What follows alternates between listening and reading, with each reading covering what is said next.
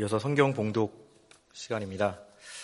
오늘 말씀이 두 군데입니다. 사도행전 11장 19절부터 30절까지 그리고 13장 1절부터 3절 말씀입니다. 먼저 11장 19절부터 30절 말씀 한 절씩 교독하겠습니다.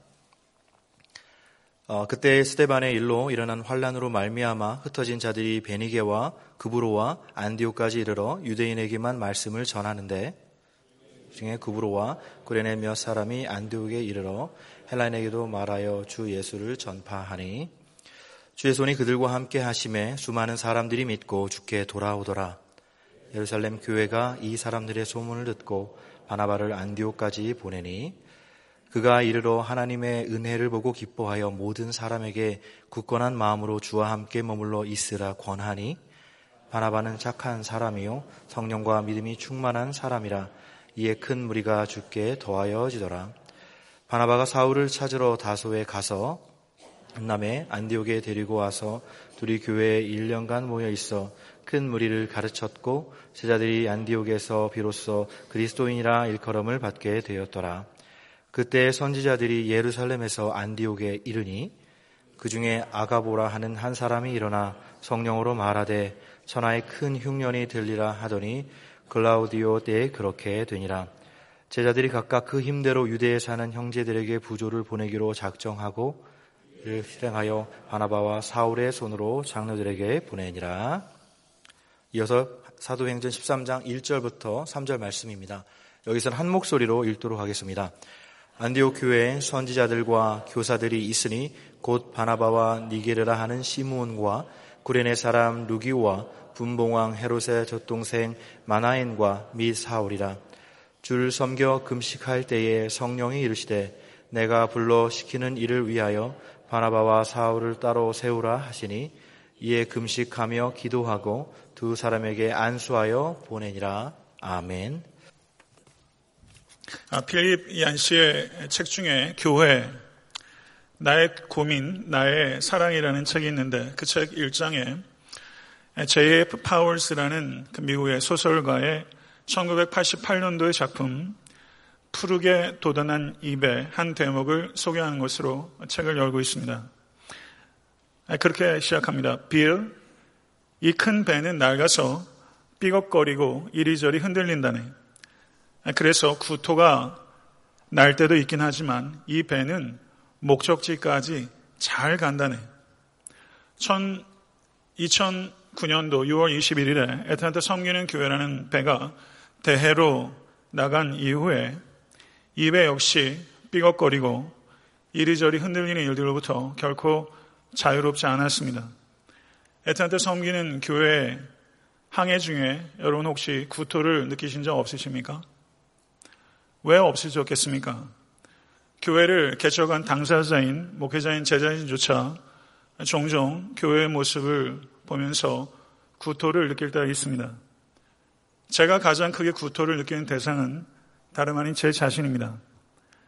오늘 본문에 등장하는 안디옥 교회라는 배는 목적지까지 잘 도착한 배입니다. 이방의 대해를 향해서 돛을 높이 치켜달고 항해했던 최초의 선교의 범선과 같은 교회, 그것이 안디옥 교회입니다. 이 안디옥 교회의 항해는 역사상 가장 위대했던 항해라고 부를만 합니다.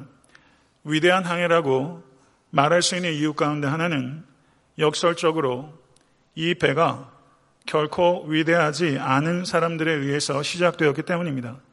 안디옥 교회는 예루살렘 교회의 선교 계획이나 훈련돼서 파송된 선교사에 의해서 개척된 교회가 아니라 스테반의 일로 예루살렘에 닥친 환란을 피해서 흩어진 사람들의 전도가 씨앗이 되어서 시작된 교회였습니다. 백부장 고넬료에게 복음을 전하라고 하나님께서는 베드로에게 여러 차례 환상을 보여주시고 의심하지 말고 고넬료에게 가라라고 분명한 명령을 주셨습니다. 그렇지만 안디옥 교회를 시작했던 구브로와 구레네 몇 사람에게는 하나님께서는 결코 환상도 보여주지 아니하셨고 어떤 분명한 명령도 하지 않으셨습니다. 예레미야서 20장 9절의 말씀을 보게 되면 내가 다시는 여호와를 선포하지 아니하며 그의 이름으로 말하지 아니하리라 하면 나의 마음이 불붙는 것 같아서 골수에 사무치며 답답하여 견딜 수 없나이다. 이 예레미야의 마음 전하지 않고는 골수에 사무치며 답답하고 마음에 불이 붙는 이 마음으로 이 구레네와 구브로의 몇 사람 자신의 행동이 얼마나 위대한 사건의 시작이 될 것인지 전혀 의식하지도 상상조차도 못했던 이 사람들이 그 마음에 불을 가지고 복음을 증거해서 헬라인에게 하나님의 말씀이 증거가 된 것입니다.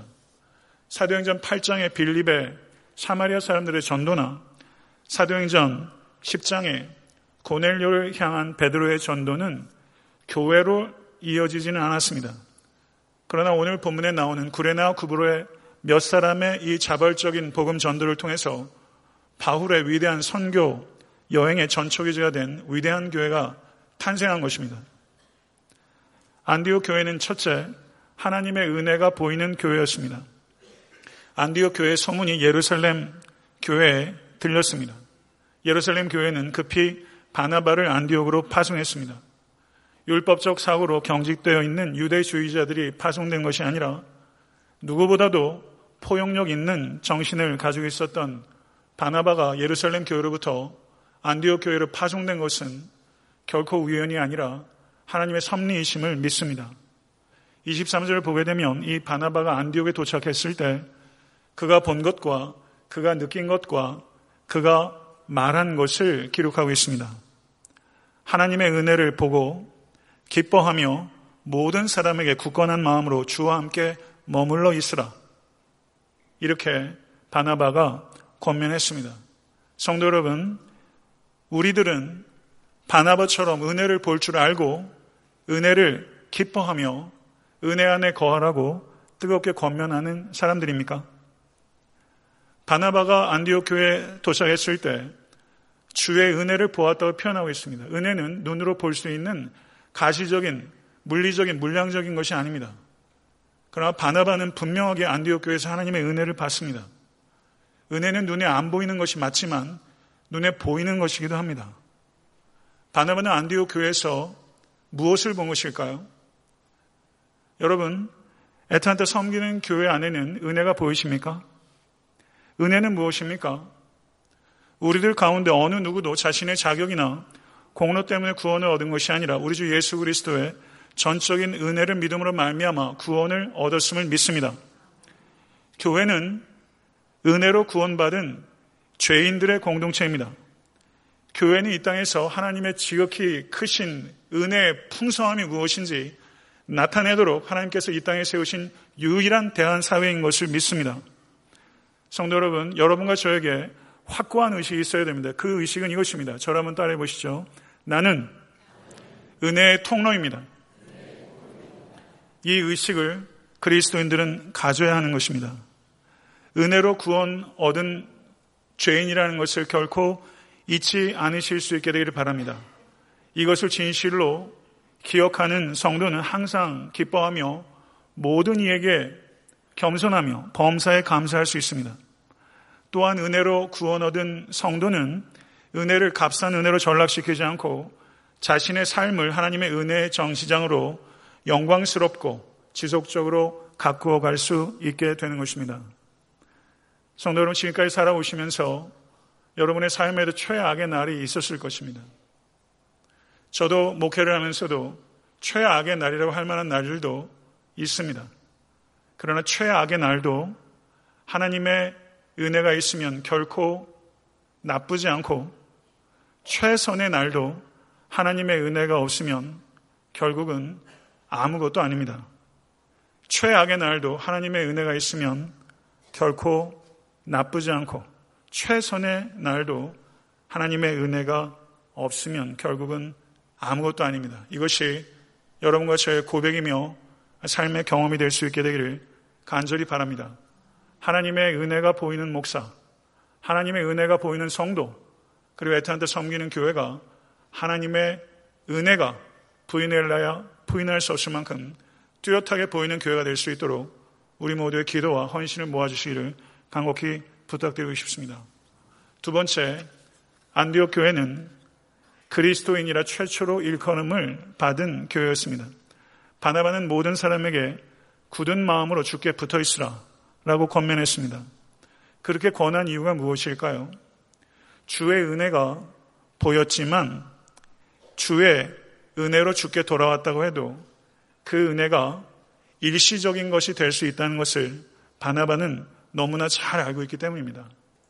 제가 그렇게 길지 않은 목회 경험을 통해서도 성도님들이 매우 뜨겁게 은혜 안에 거하시다가 어느 한 순간에 너무나 차가워지는 경우들을 보게 됩니다.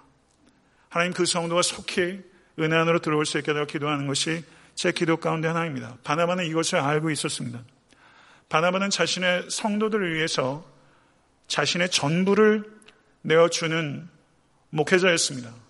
그러나 자신의 전부를 내어주면서 바나바는 성도들을 자신에게 붙이지 않고 죽게 붙이는 참된 목회자였습니다. 참된 목회자는 자신의 전부를 준다 할지라도 성도를 자기 자신에게 붙이지 않고 죽게 붙이는 목회자입니다. 바나바가 사울을 찾으러 다소에 갔을 때 바나바의 목회는 내리막길을 걷고 있을 때가 아니라 한창 최고 주가를 올리고 있을 때입니다. 큰 무리가 더해지는 목회적 성공을 구가하고 있을 때 바나바는 자기보다 늦게 그리스도인이 되고 자기보다 늦게 사역자가 된 바울을 찾아갑니다. 그런데 이 바울은 바나바보다 모든 면에 있어서 월등히 탁월한 사람이었습니다. 바나바가 이 바울을 데리고 다소에서 찾아서 안디옥으로 이 바울을 데려온 것은 흔히 말하는 팀 목회를 하려고 하는 정도가 아니라 자신이 기꺼이 바울이라는 탁월한 인물의 그림자가 되겠다는 결심이 없으면 절대 이렇게 못합니다. 단추 구멍같이 좁다란 식견을 가지고 있는 사람들, 저와 같은 사람들은 이와 같은 결단을 하기 참 어려운 것입니다.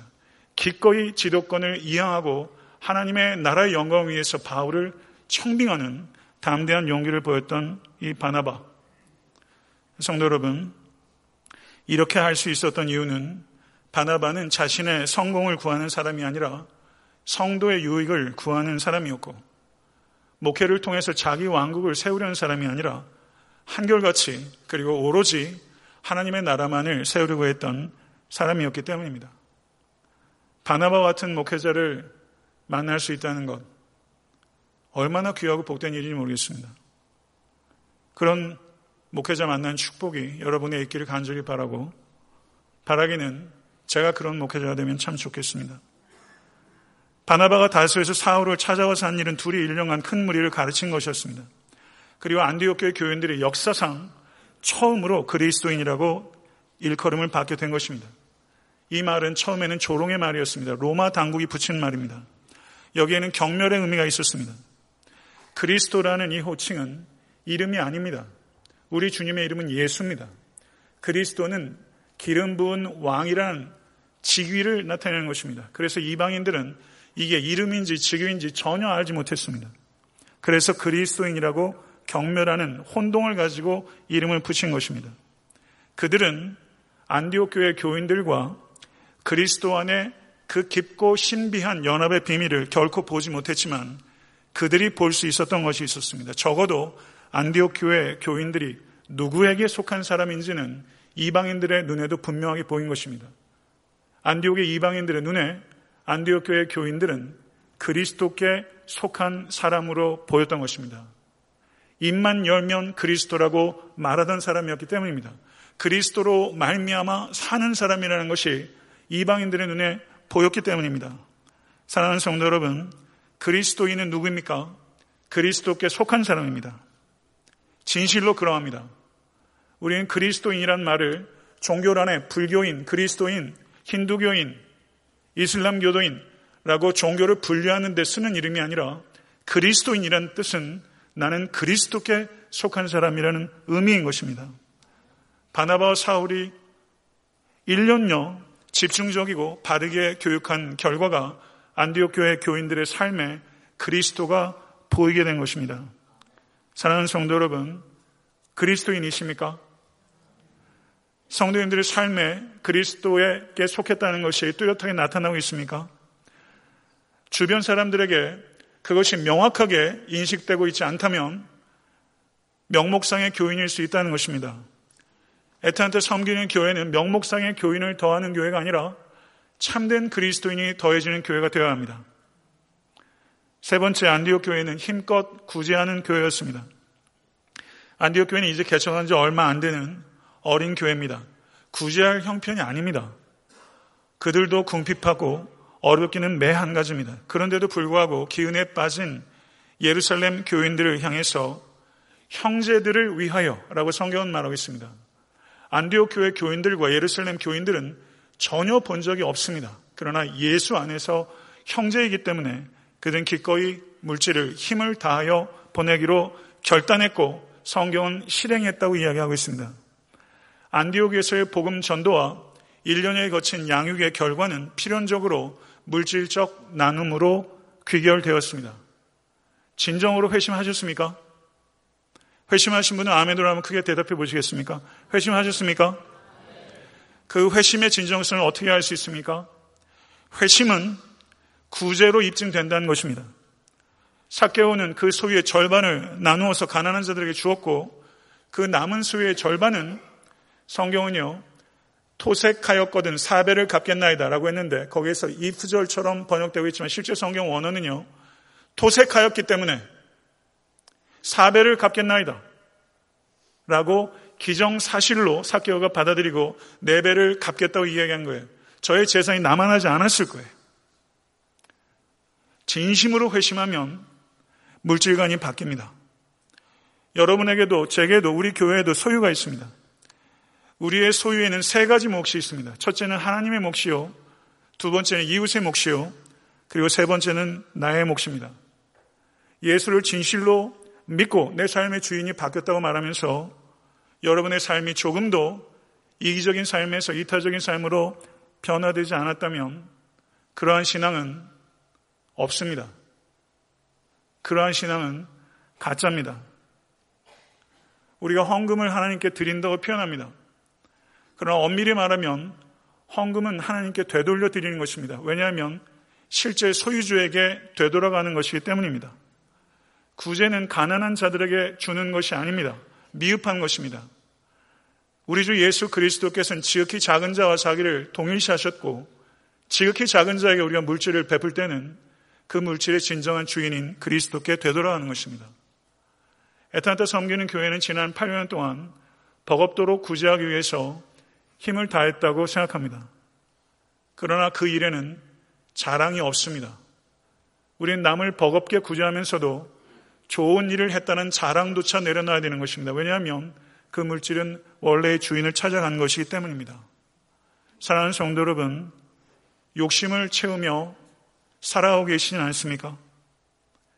욕심을 채운 만큼 충분한 물질은 어느 누구에게도 없습니다. 우리에게 충분히 있는 것은 우리의 욕심을 채울 만큼의 물질이 아니라 다른 사람의 필요를 채울 만큼의 물질은 충분히 있습니다. 내 욕심을 채우려는 삶의 방향에서 다른 사람의 필요를 채우기 위한 삶의 방향으로 급진적인 전환이 일어날 수 있게 간절히 바라고 오늘 또 우리 사랑하는 또 종대 자연 두 그 부부를 통해서 리제네레이션은 사역을 통해서 욕심을 채우는 것이 아니라 다른 사람의 지역사의 필요를 채우는 귀한 사역이 시작되다는 것에 대해서 저는 감사하고 격려해 주고 싶고 또 교회가 기도로 동참할 수 있게 되기를 간절히 바랍니다. 우리 사랑하는 모든 권속과 에탄타 섬기는 교회가 이후로 더욱더 버겁게 나누는 일에 동참할 수 있게 되길 바라고 그 일을 감당할 수 있도록 하나님께서 여러분의 은총을 부어주실 간절히 소원합니다. 넷째, 안디옥 교회는 벽을 허무는 열린 교회였습니다. 사도행전 13장 1절을 보게 되면 안디옥 교회에 선지자들과 교사들이 있으니 곧 바나바와 니게르라 하는 시몬과 구레네 사람 루기오와 분봉한 헤롯의 젖동생 마네인과 및 사울이라 라고 말하면서 안디옥 교회 다섯 명의 리더들을 언급하고 있습니다. 바나바가 제일 앞에서 끌고 있고 사울이 제일 뒤에서 밀고 있습니다. 바나바는 구레네 대상의 유대인으로서 레위인입니다. 두 번째 소개되고 있는 니게르라고 하는 시몬. 니게르라는 말을 통해서 우리는 이 시몬이 흑인이라는 것을 감지할 수 있습니다. 이 니게르 시몬, 존 스토트 목사님을 비롯한 몇몇 주석가들은 이 니게르 시몬이 예수 그리스도의 십자가를 대신 진 구레네 시몬일 것이다. 이렇게 얘기를 하고 있는데, 어, 그러면 저는 너무 좋겠더라고요. 예수님의 십자가를 억지로 진 구레네 시몬이 안디옥 교회 리더가 됐다. 이 얼마나 아름다운 스토리고, 얼마나 귀한 일이에요. 확신해서 얘기할 수는 없지만, 그럴 가능성이 있다는 것이죠. 세 번째는 루기오, 구레네 사람 루기오입니다. 이 루기오란 이름은 라틴식의 이름이에요. 라틴 문화권에서 성장한 사람이란 뜻입니다. 그리고 네 번째 인물은 분봉왕 헤롯의 젖동생 마나인입니다. 젖동생이란 말은 왕자와 더불어 자라도록 궁중 안으로 입양돼서 같이 자란 사람이거나 왕자와 유소년기를 같이 보낸 왕자와 매우 친밀한 관계를 갖고 있는 사람이라는 것을 나타냅니다. 이 마나인과 같이 자란 헤롯은 헤롯 대왕의 아들 가운데 헤롯 안티파스입니다. 예수께 여우라고 말을 들었던 사람입니다. 자신의 이복 동생의 아내요 조카인 헤로디아와 결혼을 한 파렴치한 인물이요. 그리고 잔치상에서 세례 요한의 목을 참수해서 소반위에 담아올 정도로 잔인 무도한 왕이었습니다. 이 헤롯 안티파스와 이 마나인이 어린 유년 시절에 똑같은 환경에서 같이 자란 것입니다. 교육에 있어서 환경의 중요성은 분명히 있습니다. 그러나 환경의 중요성보다 더 큰 중요한 것은 하나님의 은혜 안에 있는가? 하나님의 은혜 밖에 있는가? 하나님의 은혜 안에 있는 마나에는 안디옥 교회 리더가 된 자신이 가지고 있는 세상적인 지위와 명예와 권세와 상관없이 오직 예수 그리스도를 보아 삼고 그의 제자가 돼서 교회의 리더가 되는 인물이 된 것이죠. 그리고 마지막으로 가말리엘 문화에서 최고 수준의 랍비 교육을 받았던 그리고 교회를 잔혹하고 맹렬하게 핍박했던 사울이 이 안디옥 교회 리더였습니다. 마틴 루터킹 목사가 1960년대 미국을 이렇게 표현했습니다. 1960년대 미국의 일요일 오전 11시는 미국에서 인종차별이 가장 극심한 시간입니다. 이렇게 말했어요. 주일 오전 11시 예배 드리는 시간에 미국 전역에서 가장 인종차별이 극심히 벌어지는 시간이라고 말한 것이죠. 인종차별로부터 교회가 자유롭지 않습니다. 심지어 미국에서조차. 그러나 위대한 항해를 했던 이 안디옥 교회는 훨씬 다채로운 다인종, 다계층, 다문화가 오직 예수 그리스도 한 분을 인해서 유쾌한 다양성이 있는 거룩하고 사랑으로 충만한 열린 공동체였습니다. 이와 같이 다양한 배경을 가진 사람들, 우리 에탄한테 섬기는 교회에도 다양성이 있지만 안디옥 교회에 갖고 있었던 다양성과는 비교할 바도 아닙니다. 이와 같이 안디옥 교회가 자기 목, 자기 주장, 자기 경험, 자기 권리, 자기 이름, 자기 이익을 내세운다면 안디옥 교회는 절대 하나가 될 수 없습니다. 우리가 주장해야 될 것은 단 한 가지입니다. 자기 부인입니다. 자기 부인이 있는 만큼 우리는 연합될 것입니다. 사랑하는 성도 여러분, 이 땅의 교회는 에탄한테 섬기는 교회는 일치와 화합을 위해서 하나님께서 불러주셨습니다. 예수 그리스도께서는 자신의 피로 담을 허무셨습니다. 에탄한테 섬기는 교회가 담을 세우는 교회가 되는 것이 아니라 담을 허무는 소통이 일어나는 교회가 될 수 있기를 간절히 소원합니다. 모쪼록 이 일을 위해서 화목제물이 되기 위해서 지혜와 희생으로 이 일에 헌신하신 여러분과 제가 될수 간절히 바랍니다. 뜻하지 않게 내 의도와는 상관없이 담이 세워지는 일들이 목회자인 제 삶 가운데서도 목양하는 가운데서도 일어납니다. 그래서 그럴 수 있습니다. 담이 세워집니다. 그러나 담을 허물 수 있습니다. 모쪼록 그리스도의 보혈을 의지해서 담을 허무는 일치와 화합의 일로 여러분과 저의 아트란타 성기는 교회가 쓰임받을 수 있게 되기를 간절히 소원합니다. 다섯 번째 아트란타 섬기는 교회는 안디옥 교회처럼 예배의 목숨을 거는 교회가 되어야 합니다. 안디옥 교회는 금식하며 예배했던 교회입니다. 안디옥 교회 교인들은 자기를 가시하기 위한 금식, 자신의 뜻을 관철시키기 위한 금식, 종교적인 외식으로 드리는 금식을 했던 사람들이 아닙니다. 금식이 무엇입니까? 먹고 마시는 것을 끊는 게 아닙니다. 금식의 핵심은 먹고 마시는 것 같이 가장 기본적인 욕구조차 그리스도보다 더 사랑하지 않습니다. 라는 고백이 금식 안에 있는 거예요. 가장 기본적인 욕구조차 내려놓으면서 여러분의 최고의 사랑은 주님께 있다는 것을 고백하는 행위. 그것이 금식입니다. 그렇기 때문에 금식은 욕심을 채우기 위해서 하는 씨름이 아니라 욕심을 버리기 위한 씨름이 되어야 되는 것입니다. 바리새인의 금식은 자기 과식, self display를 위한 금식이었다면 안디옥 교회 교인들은 self denial, 자기 부인을 위한 금식이었습니다. 그리고 자기 부인을 통해서 안디옥 교회 교인들은 그리스도를 더 닮아왔던 것입니다. 안디옥 교회는 예배에 집중하기 위해서 금식했습니다.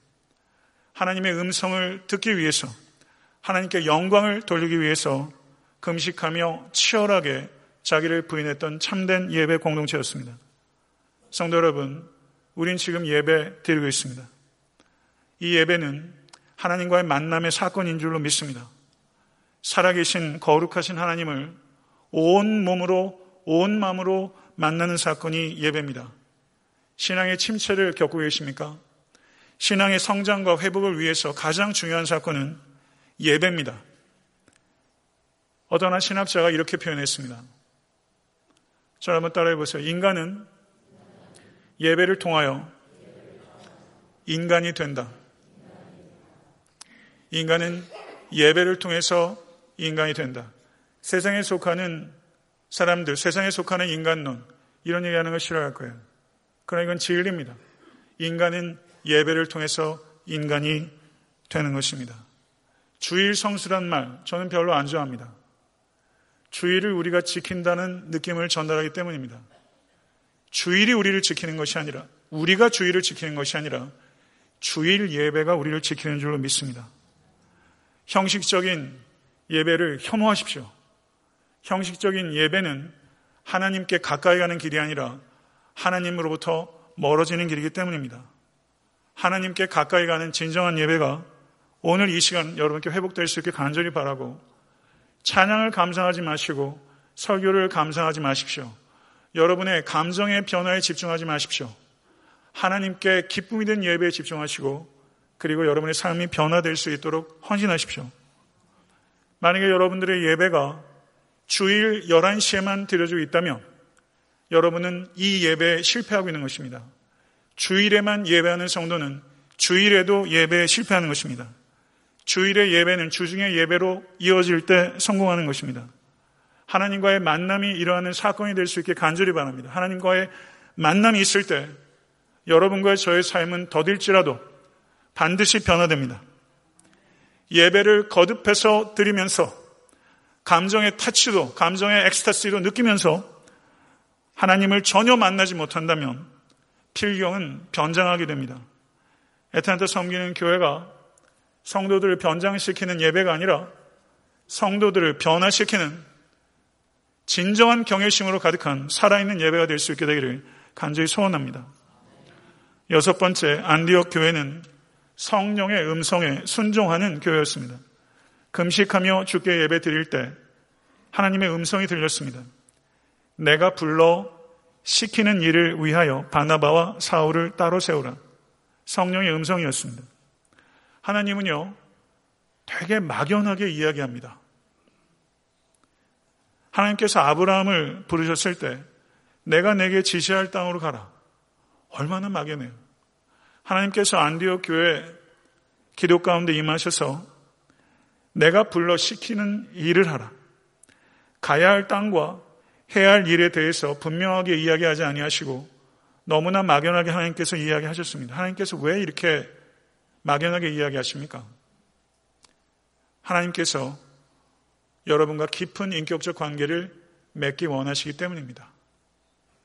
하나님은 막연하게 주어진 소명이 하나하나 이루어지는 과정을 통해서 여러분과 씨름하고 여러분과 대화하고 여러분과 같이 울고 웃으며 인격적 관계를 맺기를 원하십니다.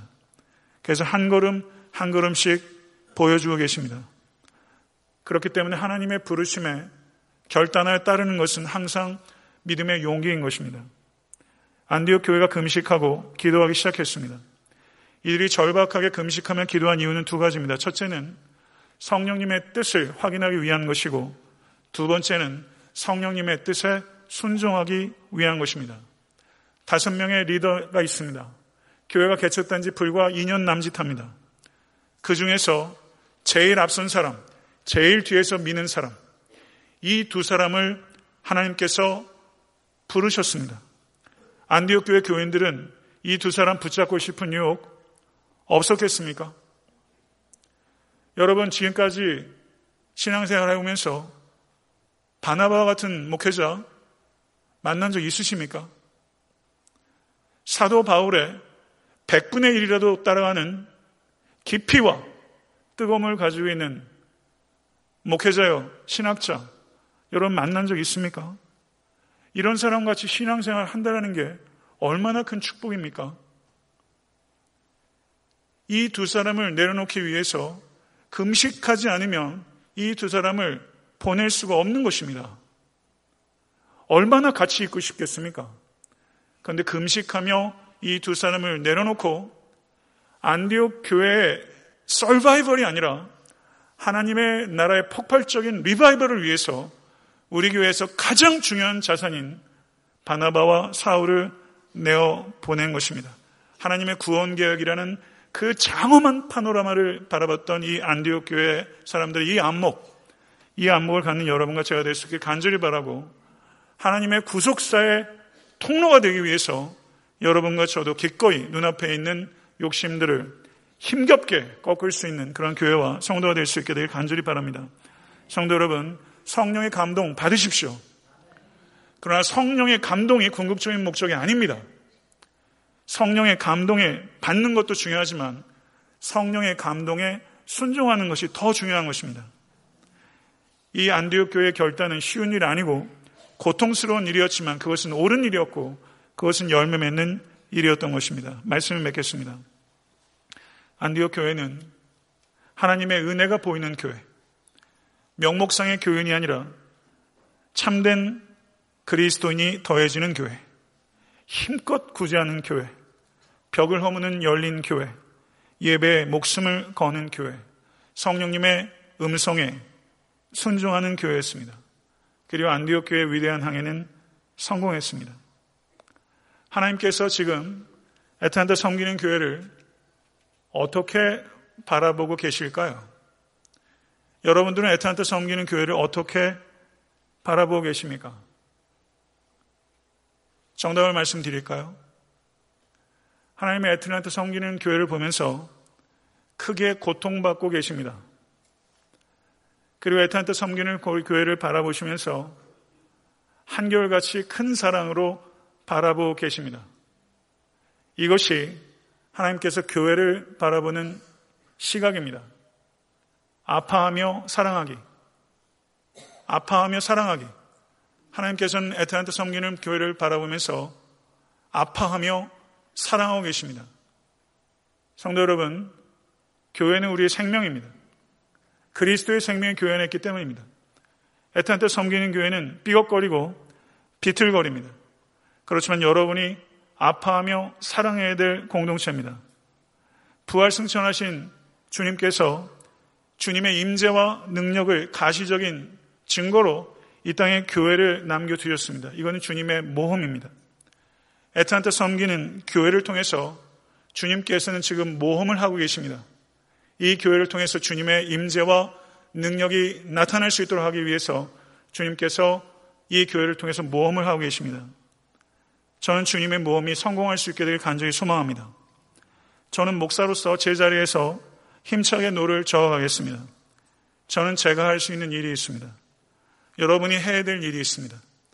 그리고 하나님께서 하실 일들을 기대하기를 간절히 바랍니다.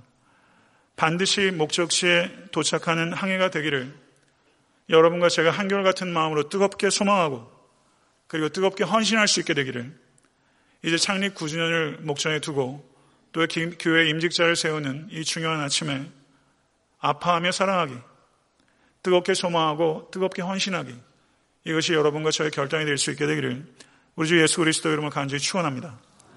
기도하겠습니다.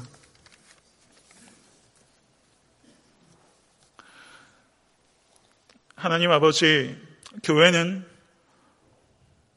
삐걱거리고 흔들려도 하나님의 임재와 하나님의 능력으로 하나님의 지혜와 사랑과 공의로 반드시 목적지에 도착하게 될 것입니다. 애타한테 섬기는 교회도 그렇게 되기를 간절히 열망합니다.